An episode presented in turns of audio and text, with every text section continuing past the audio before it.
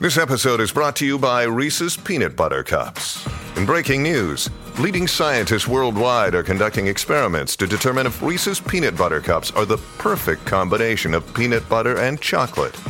However, it appears the study was inconclusive, as the scientists couldn't help but eat all the Reese's.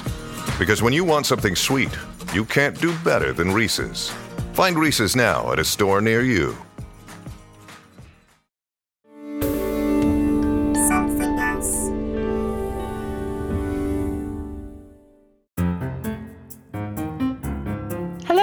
Welcome to Something Rhymes with Purple. Thank you so much for joining us. Uh, we are a podcast about words and language, and uh, we cover as many different themes as possible and chat and whiffle quite a bit along the way. And with me, I'm Susie Dent, is as always my fellow logophile, Giles Brandreth. Hi, Giles. It's good to be with you. Everybody, when they send me an email now, they always begin it with saying, I hope you're having a good day, or I hope you have.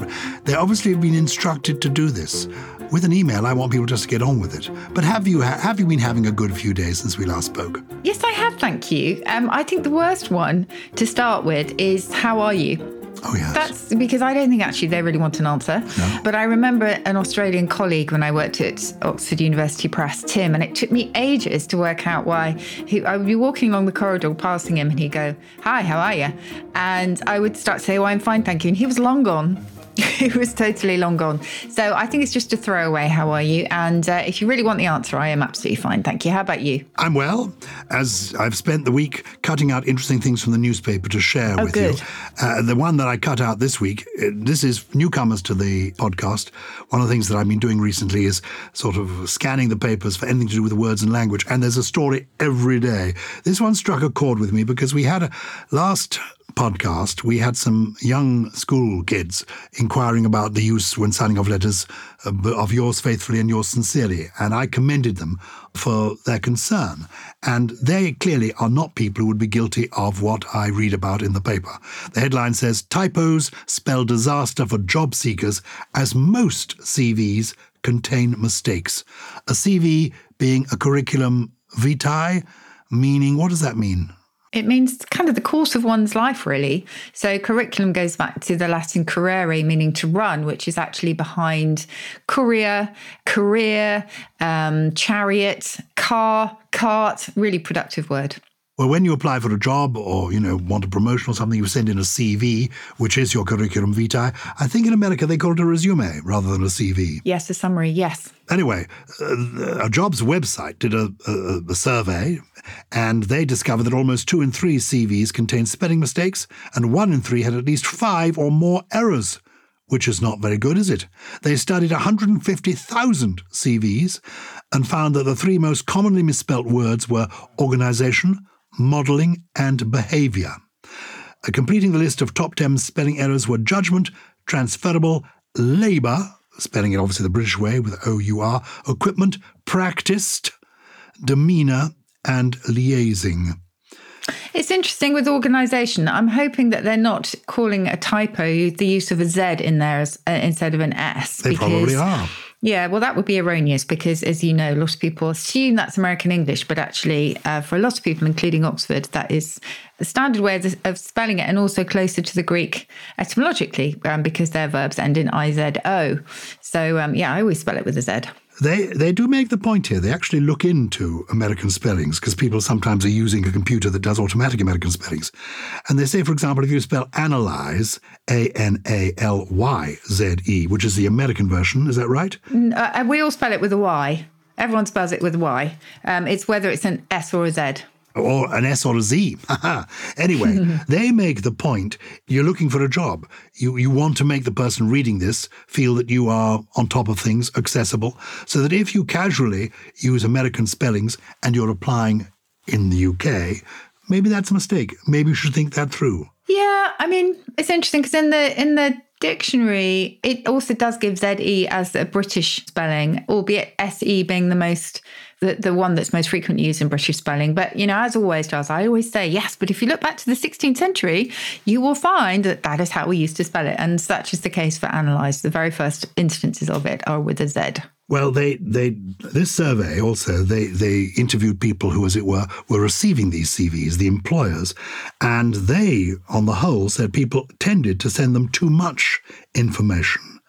But they, they really did, when there were grammatical or spelling errors, they did notice them and they didn't like it. But what was particularly amusing is that quite a, a percentage on the CVs, they actually gave the telephone number wrong, so that if you were going to phone them to say come for an interview, you couldn't get through. Yeah. Oh, no. Yes.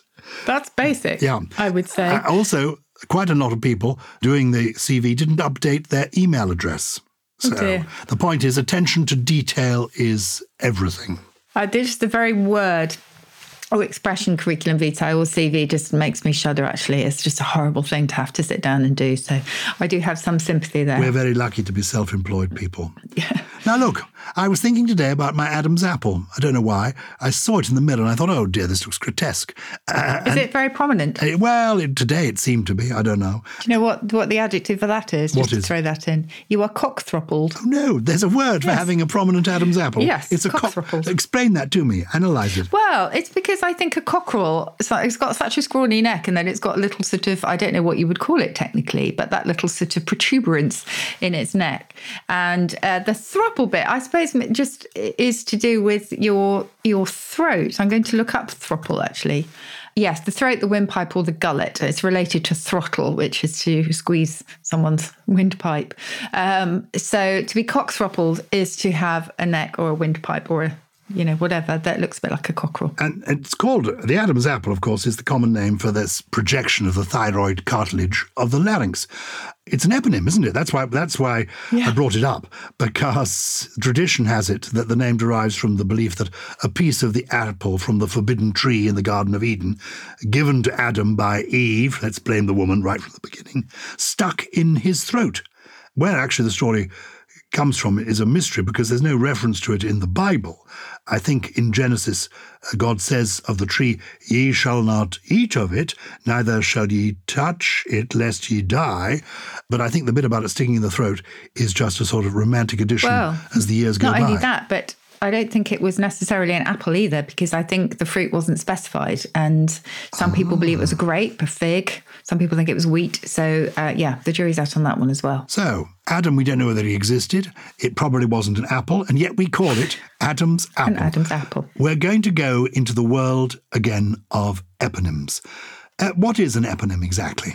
An eponym is a thing or a place that is named after a particular person. And it goes back to the Greek for epi, upon, and nym, name. So that is an eponym. Well, there are literally thousands of them. We could do a complete A to Z from Atlas through to Zeppelin.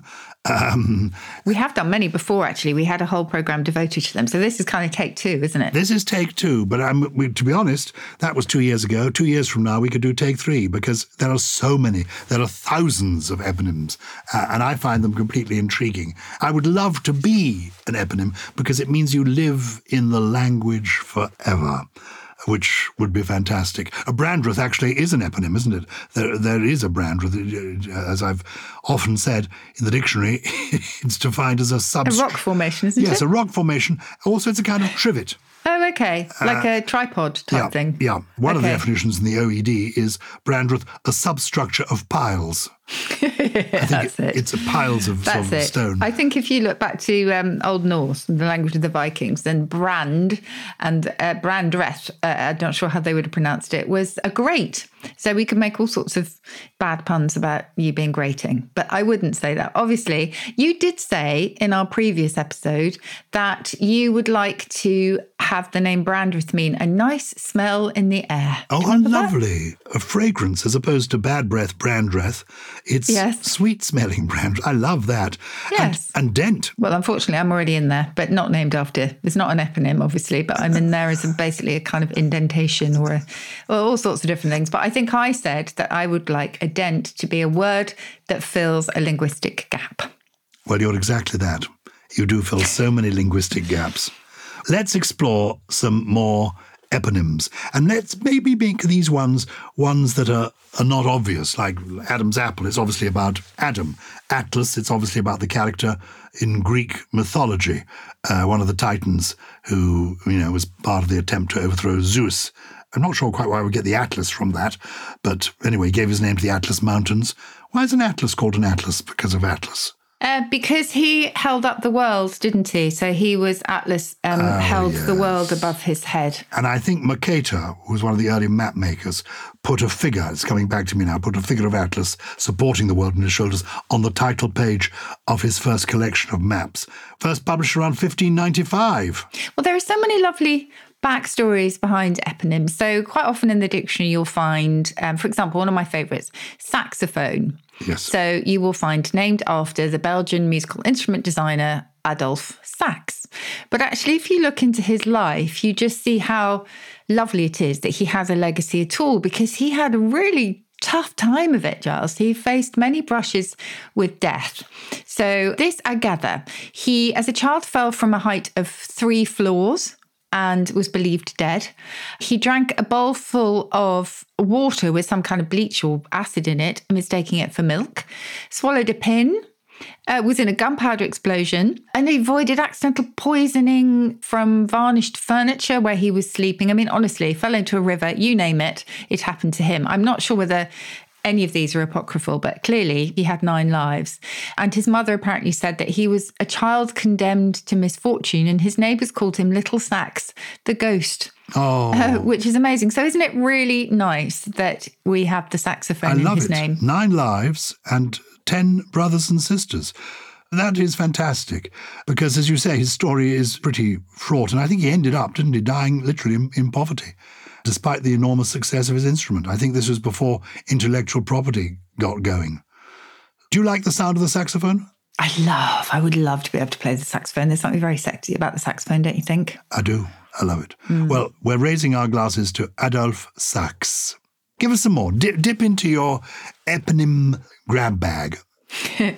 Okay. Well, as you know, I'm always trying to learn a new language. And I was incredibly impressed that Rachel, who I work with on the British game show that you and I met on Countdown, I was very impressed that she learned Russian because she has married a Russian and Pasha, her husband's mum, cannot understand English. So she learned Russian from a language learning app and she learned Cyrillic, obviously, its its alphabet, which looks very alien to um, a lot of our eyes. But did you know that Cyrillic was named after a 9th century missionary called Saint Cyril? I think I did know this. I think St. Cyril is Okay. big in Russia, but I know nothing more about him.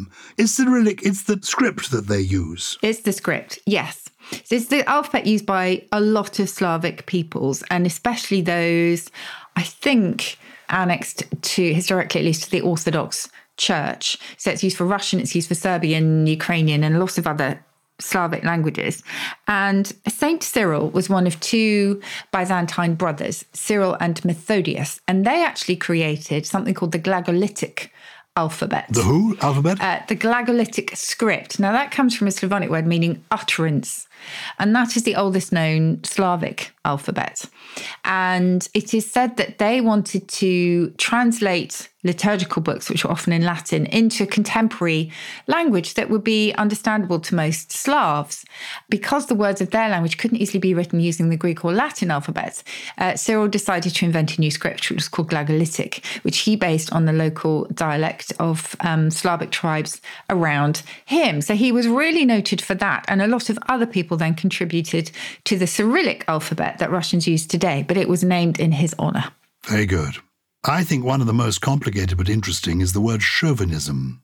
We use it casually, but very few people know about Nicolas Chauvin, a soldier in uh, Napoleon's army. Uh, So, you know, around the beginning of the 19th century. I mean, it begins really to mean exaggerated patriotism in the early days, but it's been modified. It's what would you say it means today? Uh, well, today it is kind of excessive or prejudiced support for a particular group, and it became particularly associated with male prejudice against women. So um, I was looking up in the OED the very first mention of, do you remember the MCP, the male chauvinist pig, which was a big term for a while? Yes. It was the first references in Playboy, uh, believe it or not. And it says, up against the wall, male chauvinist pig. I don't know anything more than that. But yes, he was apparently extremely patriotic. And I think his name was then popularized in a play called Cocarde Tricolore or Tricolore. But after the fall of Napoleon, Chauvin was used to ridicule any old soldier of the empire who was still excessively admiring of the emperor and uh, and his acts, and that is how it came to mean something that was extreme and often quite prejudiced. He was devoted, Chauvin, to Napoleon. I mean, he really worshipped him. And I think in the Napoleonic Wars, in serving Napoleon, he was wounded many times and he was given a ceremonial saber, which I once saw in a museum by Napoleon, and uh, a pension and he just just loved Napoleon. Even after Napoleon had gone into exile and had died and, and all the rest of it, Chauvin was still bleating on about what a great man. And so it's a kind of he was an extremist in his devotion. That that's how we get it. I think we still, I mean, we can see that in so many ways today, but we wouldn't call them chauvinists because that has become so inextricable from you know from that sort of male prejudice against women, really. Very good. So that's the origin of uh, chauvinism, Nicolas Chauvin. Give, give me another one, a word that we take for granted. We hardly know that it is a, an eponym. Well, I think maybe a lot of people know this one, but I also like it. If you're wearing a cardi, are you a cardi person? I am a cardi person. I like anything to do with wool and knit, but I like a cardigan because you can undo the buttons and take it off. Oh, yes, I am a cardigan person. Well, I think a lot of people know that it comes from the seventh Earl of Cardigan, uh, this particular item of clothing. And he was the leader of the charge of the Light Brigade. And his troops are thought to have worn this type of garment. This was during the Crimean War. And uh, do you remember that actually cravat, which I think we covered in our last mm. one, or maybe when we were talking about items of clothing, cravat goes back to the French cravat, meaning a Croat, because cravats were worn by Croatian mercenaries in the French army. This was in the 17th century, and they would wear this linen scarf around their necks, which then became really fashionable in amongst the French, and that's where we get that from. But it, yeah, it goes back to uh, to Croatia. Of course, the charge of the Light Brigade took place at the Battle of Balaclava in 1854. Yes, you got that too. And, and so Balaclava, that's not quite an eponym, or I suppose it is, because Balaclava is a place. Yeah, toponym, really. They had those hats in their sort of knitted woolen hat, which the soldiers wore to, to keep warm. So they were wearing cardigans to keep warm and balaclavas to keep warm. Uh, isn't that intriguing? I learned something very intriguing from you not long ago to do with eponyms. I assumed when I'd ordered a Caesar salad that it was named after Julius Caesar. And No. you said not so. You told me that I think the cesarean operation, when you're delivering a baby via a section cut, is that Julius Caesar? Yeah, although, uh, well, it was because we don't know for sure, but it's historians believe that he was, as Shakespeare or someone puts it, he was ripped untimely from the womb of his mum, which suggests that that kind of operation was performed. So that's why it's called a cesarean. But the Caesar salad is named after the chef who invented it, who was Caesar Cardini. Ah. And he was an Italian immigrant and he opened restaurants in Mexico and the US.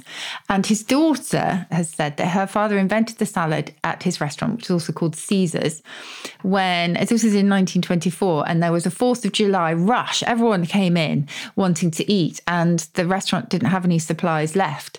So he had to make do with what he had. And apparently he then just tossed this salad together because he had a lot of salad leaves and other bits and bobs, and kind of would go to the tables and kind of toss them with great flair as if this was what he had always intended.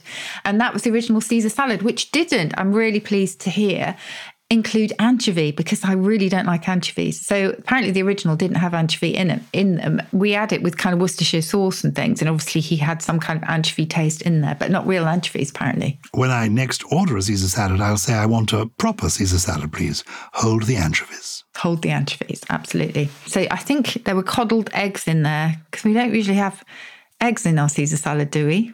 I think that's a niçoise for, I would think. But anyway, lettuce, eggs, and Italian olive oil. So really, really simple. So yes, so that's where we get. But obviously, Caesar also gave us Tsar and Kaiser. So his name has been quite productive in lots of different ways. Give me some more eponyms. Okay, galvanizing someone into action. This is quite creepy, I always think, because it goes back to experiments that were held by Luigi Galvani. He was an Italian scientist. And basically, if you galvanize someone, you stimulate them into greater activity. But actually, originally, the scene was set in a little bit like a laboratory, not, not unlike Dr. Frankenstein's laboratory, because he would apply electrodes to a dead frog, switch the current on, and the frog would twitch in a really appallingly kind of lifelike way. And Galvani was the first to perform that experiment and demonstrate you know, electricity that was created by kind of chemical action. But you can imagine this frog doing these really macabre kind of moves, and that's where gal- uh, galvanized comes from. Wow.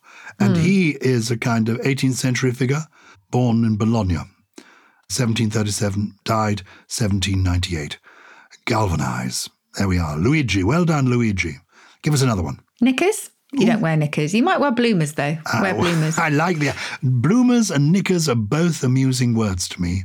Give give me the origin of, of knickers. Bloomer, I'm sure we've done because that was Amelia Bloomer, wasn't it? Amelia Bloomer, and she liked to wear knickerbockers or loose trousers instead of a, a skirt. But knickers are short for knickerbockers. And uh, I always remember Brewer, of Brewer's phrase and fable. I remember this fantastic line that he wrote in 1894 that bloomerism was becoming enough to young ladies in their teens, but ridiculous for the fat and 40.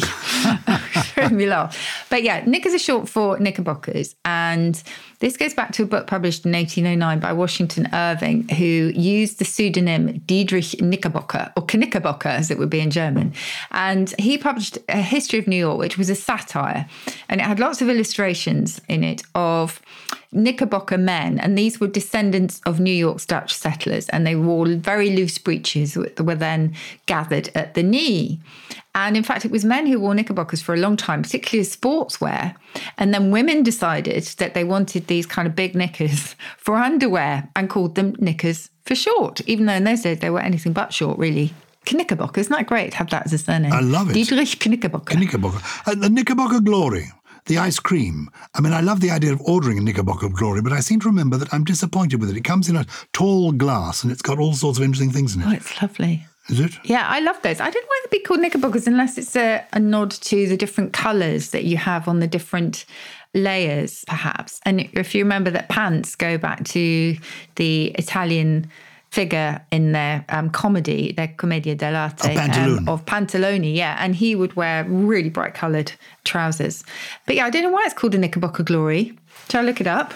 Yeah, I'd like to do that, please. Hmm, it doesn't actually say. 1936 is the first reference. I tell you what I like. Doesn't say. I hmm. like I like a ball of chocolate ice cream, a ball of vanilla ice cream, and then a hot chocolate sauce poured over it. Ooh. What do you think? Vanilla ice cream with hot chocolate sauce is amazing. It is. It is just amazing. But it's got to be a yeah. dark hot chocolate sauce. And then I know this sounds disgusting, but you could add a blob of peanut butter. Good grief. Crunchy peanut butter. Oh, it's so good. Really? Crunchy peanut butter in porridge is also really good. Yeah. Forgive me. Peanut butter. Now, now mm. this podcast is getting interesting. People are moving. Uh, I mean, they're slowing. People who are listening to this as they're running on their run, they're stopping and thinking, what? Peanut? You're putting vanilla ice cream, hot chocolate yeah. sauce, and then adding peanut butter. Yes.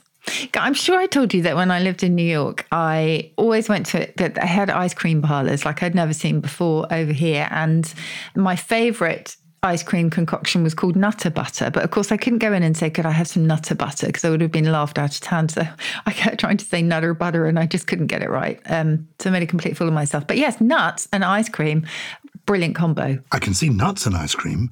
I suppose, pe- well, of course it is, but peanut butter. Wow, I'm going to give it a go. I'm going to live dangerously. But if you put the hot chocolate sauce over it, it kind of melts the peanut butter. Otherwise, it does get a bit claggy. Yeah. But yeah, no, I love it. Anyway, where were we? we don't, as a result, want salmonella poisoning. Sa- is salmonella named after salmon, or is it named after a person? I think salmonella is actually named after a person, um, as far as I remember, who was called Daniel Salmon, and he was a vet, and he was actually looking into hog cholera, believe it or not, cholera in hogs. And in the course of this, together with, I have to say, he had a research assistant who hasn't been honoured in language called Theobald Smith. And they discovered this microorganism or bacterium, uh, which they then managed to isolate when they were, you know, trying to treat the hogs for their cholera. So uh, yeah, that goes back to to him. And of course, we've got Louis Pasteur as well, who was doing quite I suppose similar things. You know, he was looking at, I mean, he's been called the father of microbiology, haven't he? Hasn't he? Mm. But he demonstrated that heat would get rid of unwanted mi- microorganisms. I think he was looking at wine in those days, but nowadays, obviously, it is mostly about milk. So he, he gave us pasteurization. Same yeah. period, uh, scotch this rumor for me. Mm. Gaga you know, someone's gaga. I've gone a bit gaga, you're a bit gaga. Somebody told me there's a connection. It's, it's grown up since the time of the Impressionist painter, Paul Gauguin. Same sort of period, I think, as uh, Louis Pasteur, when you think of it. And there were signs of a sort of mental disturbance in Gauguin's work and life. And there's a theory that Gaga is eponymously derived from uh, Gauguin. Is there anything in that? Not that I know of. It may be if you look back in a French etymological dictionary, which I will do after this, and maybe we can come back to it on the next episode. But I know in French, gaga literally just means someone who is considered senile. But whether or not behind that is Gauguin, I doubt it somehow. It yeah. sounds like one of those myths that is compelling but untrue, but we'll see. So, um, so you're thinking the English word gaga comes from the French gaga? Yeah, meaning a senile person. Ah. Yeah. So, yeah. yeah. And it sounds to me as if it might predate Gauguin anyway. Yeah, I don't know. I, there are great French etymological dictionaries out there, so I'll have a look. Good. Okay, give me some more. Have we got time? Okay, well, um, shrapnel goes back to Henry S. Shrapnel, General Henry Shrapnel, who during the Peninsular War, so this is in the early 19th century, invented a shell that had bullets in it and a small bursting charge. So when it was fired, it would burst the shell and scatter bullets. So um, pretty horrible, really. It was called shrapnel shell, and the bullets were called shrapnel shot, or simply shrapnel for short. But what I always find interesting is that shrapnel also took on a slang sense, meaning coins. So soldiers returning from the First World War would talk about uh, shrapnel in their pocket, meaning loose change. Gosh, it's interesting how a number of these words have a military, the several of the words we've already mentioned have a sort of military connotation. I agree. Um, I can take you on to uh, sadism if you like. Yes, introduce me to sadism. Uh, okay. So we have the French writer, and he was a soldier too, I think, called the Marquis de Sade, to thank for this. So he was imprisoned in the late 18th and early 19th century, I think, for writing pornographic books. I don't know if that was exactly why he was imprisoned, but anyway, we know that he wrote these books. And one perversion in particular really fascinated him, and that was inflicting pain on others and the arousal that came from that. Oh so the French named it sadisme, and uh, we took on the word sadism, and it's contrasted with masochism, which is pleasure derived or sexual pleasure, particularly derived from experiencing that pain yourself. And that's another eponym. That's from the Austrian writer Leopold von Sacher-Masoch. And the German term was Masoch, masochismus. That's really hard to say. Masochismus. And, uh, and then again, we adopted that as masochism. Well, I used to uh, live in Paris, and I once saw a remarkable play about the Marquis de Sade. I felt embarrassed to be going to see it. Uh, it's extraordinary that, you know, all these years after he, he was born in 1740, so all these years later, his name is still very much part of the language. But I was very struck by how small the actor playing the Marquis de Sade was. And I met him afterwards in the bar. It was one of those little tiny theatres that they have in Paris. It was really more, more of a bar. And you, you met the cast at the bar after the, after the show. And he told me that he was taller than the Marquis de Sade. And this actor was only about five foot tall. Uh, the Marquis de Sade was, was around five foot tall, but he was supposed to be very good looking. And in the in the story, they told how uh, at the age of fourteen he joined the army, and he he married he married well, and his wife towered over him. And certainly part of the um, play was this contrast between his tall wife and uh, this small man, and the uh, the, the, games they got up to. Anyway, we don't oh, need wow. to go into all that. This is a family podcast. Oh, I've got a quotation here from de As for my vices, unrestrainable rages, and extreme tendency in everything to lose control of myself, a disordered imagination in sexual matters such as had never been known in this world, an atheist to the point of fanaticism, in two words, that I am, de Sade once wrote. And so, once again, kill me, or take me like that, because I shall never change. Oh dear, I don't hmm. like the sound of this fellow. Anyway, he died in 1814.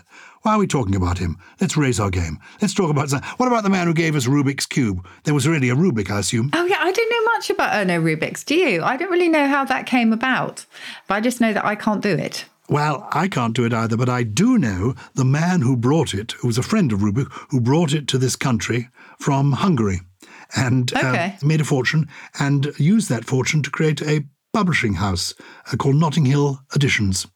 So out of Rubik's Cube exists Notting Hill Editions. So there we are. Oh, okay, that's really interesting. Yeah. Shall I tell you about the um the Stetson? Have you ever worn a cowboy hat? I have. I can't imagine that. A Dallas style. Was this during your Dallas day- When, days? no, no. when I was a little boy, I had a Davy Crockett hat and I Oh, had okay. a, a Lone Ranger mask and I certainly had a cowboy hat, a big white Stetson. I think I thought I was a Cisco kid. or the Milkybar Kid, one of the two. Um, John B. Stetson. I, you will like the sound of him if you didn't like the Marquis de Sade because he basically mass produced a hat like one that he had made for himself, which was born of necessity really because he was going on a long expedition, a western, like sort of western style, and he produced something called Boss of the Plains with a really high crown and a wide flat brim, and it became essentially the prototype or the model for all other cowboy hat designs that have followed since. But the reason you might like him is apparently he was quite paternalistic in the way that he looked after his workers. So he shared the profits. He gave Christmas bonuses. In difficult times, he would give more pay out. He added a library and a dentist and an auditorium and a hospital to his workplace. So he sounds like quite a nice man. He was a very religious man. And there was apparently this very welcome event every year, which I think was around the Christmas holiday. And he'd have a celebration where he would give awards out and gifts. Men would re- receive a Christmas turkey, women would receive gloves, and unmarried men were given his cowboy hat. So I like the sound of John B. Stetson. I like the sound of him. Let's take a break, and when we come back, thinking of that Knickerbocker glory, let me celebrate my favourite, favourite puddings. One is the peach melba, named after Nellie Melba, and the other, of course, is the pavlova. Do you ever wonder how celebrities order food? Like, is Sarah Paulson a Diet Coke or a regular Coke girlie? Some peasant coke? No. Or how does Sofia Vergara order a pizza? No, no, no tomatoes. I cannot eat tomatoes. Tomatoes? Yes. Are you cool with mushrooms? Not really. If these are the details you need, and I know you do, I have the podcast for you. I'm Jesse Tyler Ferguson, and on my podcast, Dinners on Me, I take some notable friends of mine out to dinners in Los Angeles and New York City. Listen wherever you get your podcasts. That thing was delicious. I want to know more about the Marquis de Sade, but I feel ashamed to be wanting to know more about him, so I'm going to stick to people whose contribution to the world has been lighter, happier, like Anna Pavlova, 1881 to 1931, the great Russian ballet dancer revered throughout the world, born in St. Petersburg, but she literally became a huge international star.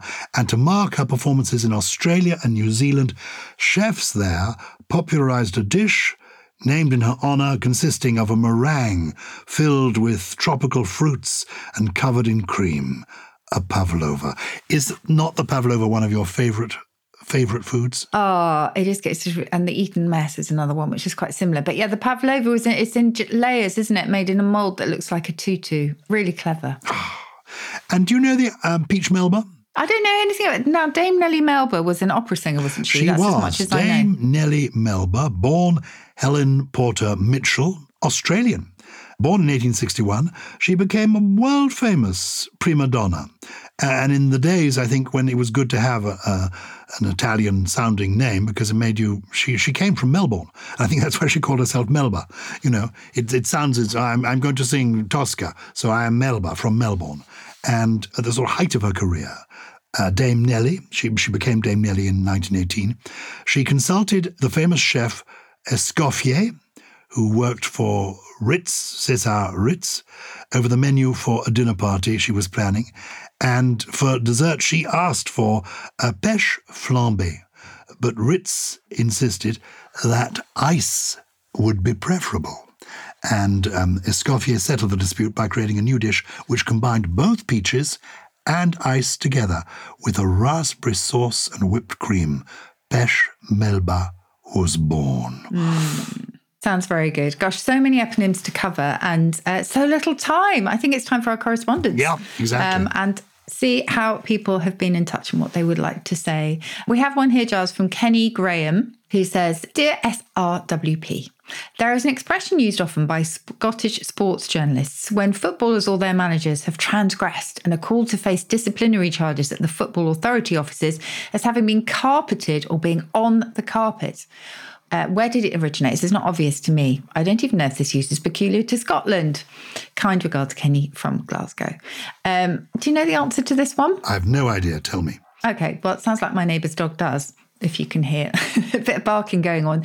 Um, because carpets originally covered not floors, but tables or beds. So they were like tablecloths or eiderdowns, really, in some ways. And it was that early tablecloth meaning that is behind the expression on the carpet. And it means to be severely reprimanded by someone in authority. And the idea is that if something was on the carpet, it was under consideration or discussion because it was like someone's file was on the table, like a council table where there were official documents for discussion um, and they were placed. So if something was on the carpet, it was on the table and ready to be discussed formally. So it was a matter up for discussion, really, which is why we might say, we might say on the table these days, but on the carpet originally referred to that.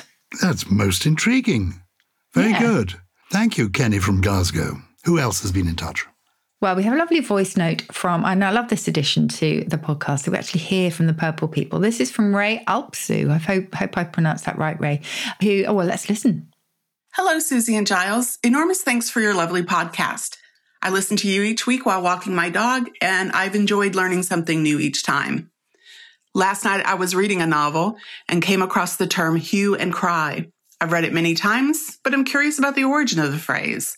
With kindest thanks from Ray Alpsu in Fort Worth, Texas. I love the fact that we have such a, a global audience. It is such a privilege for us, frankly, to be heard in Fort Worth, Texas. Thank you so much, Ray, for being in touch. What's the answer? Hue and cry. Well, hue and cry is really an outcry, isn't it? If you raise a hue and cry, you are up in arms about something. And actually, in early times, if you were witnessing a criminal committing a crime, that's when you could raise a hue and cry because you would be calling for others to join in that felon's pursuit and capture. And it's interesting because in law, the cry had to be raised by the inhabitants of that particular district or that particular village in which the crime was being committed. Otherwise, anyone following this felon would be liable if he or she fell over and hurt themselves, for example, they would be liable for any damages. So there was quite sophisticated law around it. But um, it came to us in legal French. So u et cri, with- it really means outcry and a cry. So the hue, H U E in English, has nothing to do with the shade of a colour, for example, that we might use it with. That has a different derivation. So from the French, hue, H U, et cri, outcry and cry. So it's basically a bit of a tautology, meaning lots of clamour. Have you been to Texas? I haven't. Oh, I've been to Texas. One of the most wonderful places in the world. The whole state is extraordinary. Oh, we might we might do a whole Texan episode. They've got the biggest and the best of everything in Texas. We should do that. Absolutely. Now, give me your three special words for this week, Susie. Okay. Well, long ago, poets, and we're going to hear your poem in a minute, um, they basically imagined a flower that never faded and they called it amaranth. And it goes back to the Greek amaranthos, meaning immortal or unfading. And um, amaranth is a real plant or a herb, really. Um, it's got really colourful leaves and spikes of flowers. But amaranthine, I love because it can mean both undying, immortal, as well as this beautiful purple red colour. Amaranthine. I think it just sounds beautiful. So that's my first one. My second, I should have done this in our dogs episode actually, which we did last week, because Brindle was the name of my mum's dog. And it goes back to an old word, brindled, meaning streaked or spotted with a darker colour, which is exactly what this beautiful Springer Spaniel was. And I just love the word for that reason brindled, streaked or spotted with a darker colour. And finally, because things are a bit of a, well, should we say, a bit of a mess, and you know, uh, in in many different ways around us at the moment, I offer you Arcadian. Arcadian idyllically simple and contented. And of course, Arcadia was a mountain district in ancient Greece, and it was in, in pastoral poems, it was full of peace, tranquility, shepherds singing to their sheep, just bucolic bliss, really. So, Arcadian is uh, a world that we can all aspire to. Well, I think we must have been in the same mood as you chose that word when I chose the poem, because I was looking for a poem that had was about names, because we were going to be talking about names. And I thought, is there an eponymous poem? And then I remembered a poem by one of my favorite poets, not as popular as maybe he should be, Leigh Hunt, 1784 to 1859. And the poem is called Abou Ben Adhem. Does that name ring a bell for you at all? No. Abou Ben Adhem, this is a poem that, as it were, our grandparents would have learnt at school. It was a, once upon a time a very famous poem. And Abou Ben Adhem, this poem, it recounts a story about Ibrahim ibn Adham, who was one of the most prominent of the early Sufi saints. And he lived in the 8th century, and according to legend, had been a prince until he renounced his throne in favor of a life of asceticism and devotion to God and his fellow men. So this is a poem about Abou Ben Adhem, and I think his name only lives because of this poem. Abou Ben Adhem, may his tribe increase, awoke one night from a deep dream of peace, and saw, within the moonlight in his room, making it rich and like a lily in bloom, an angel writing in a book of gold. Exceeding peace had made Ben Adhem bold, and to the presence in the room he said, What writest thou? The vision raised its head, and with a look made of all sweet accord answered, The names of those who love the Lord. And is mine one? said Abou. Nay, not so, replied the angel. Abou spoke more low, but cheerily still, and said, I pray thee then, write me as one that loves his fellow men. The angel wrote and vanished. The next night it came again with a great wakening light, and showed the names whom love of God had blessed. And lo, Ben Adhem's name led all the rest. That's beautiful. What a story. It's That quite- is more a story, isn't it? Well, it obviously poems It tell is a story. but- It is a story. Yeah. But it's a story that packs a punch by a poet who I think still packs a punch and whose uh, life and work is not as well known as it ought to be. No, I agree. I agree. Thank you for that. And thank you to everybody, of course, who has listened to us today. Please do recommend us to friends if you have liked it. And more importantly, get in touch via purple at somethingelse.com because Something Rhymes with Purple is a Something Else production produced by Lawrence Bassett and Harriet Wells with additional production from Chris Skinner, Jen Mystery, Jay Beale, and Goody goody golly gumdrops. Knickerbocker Glory. Oh, mine's a Pavlova.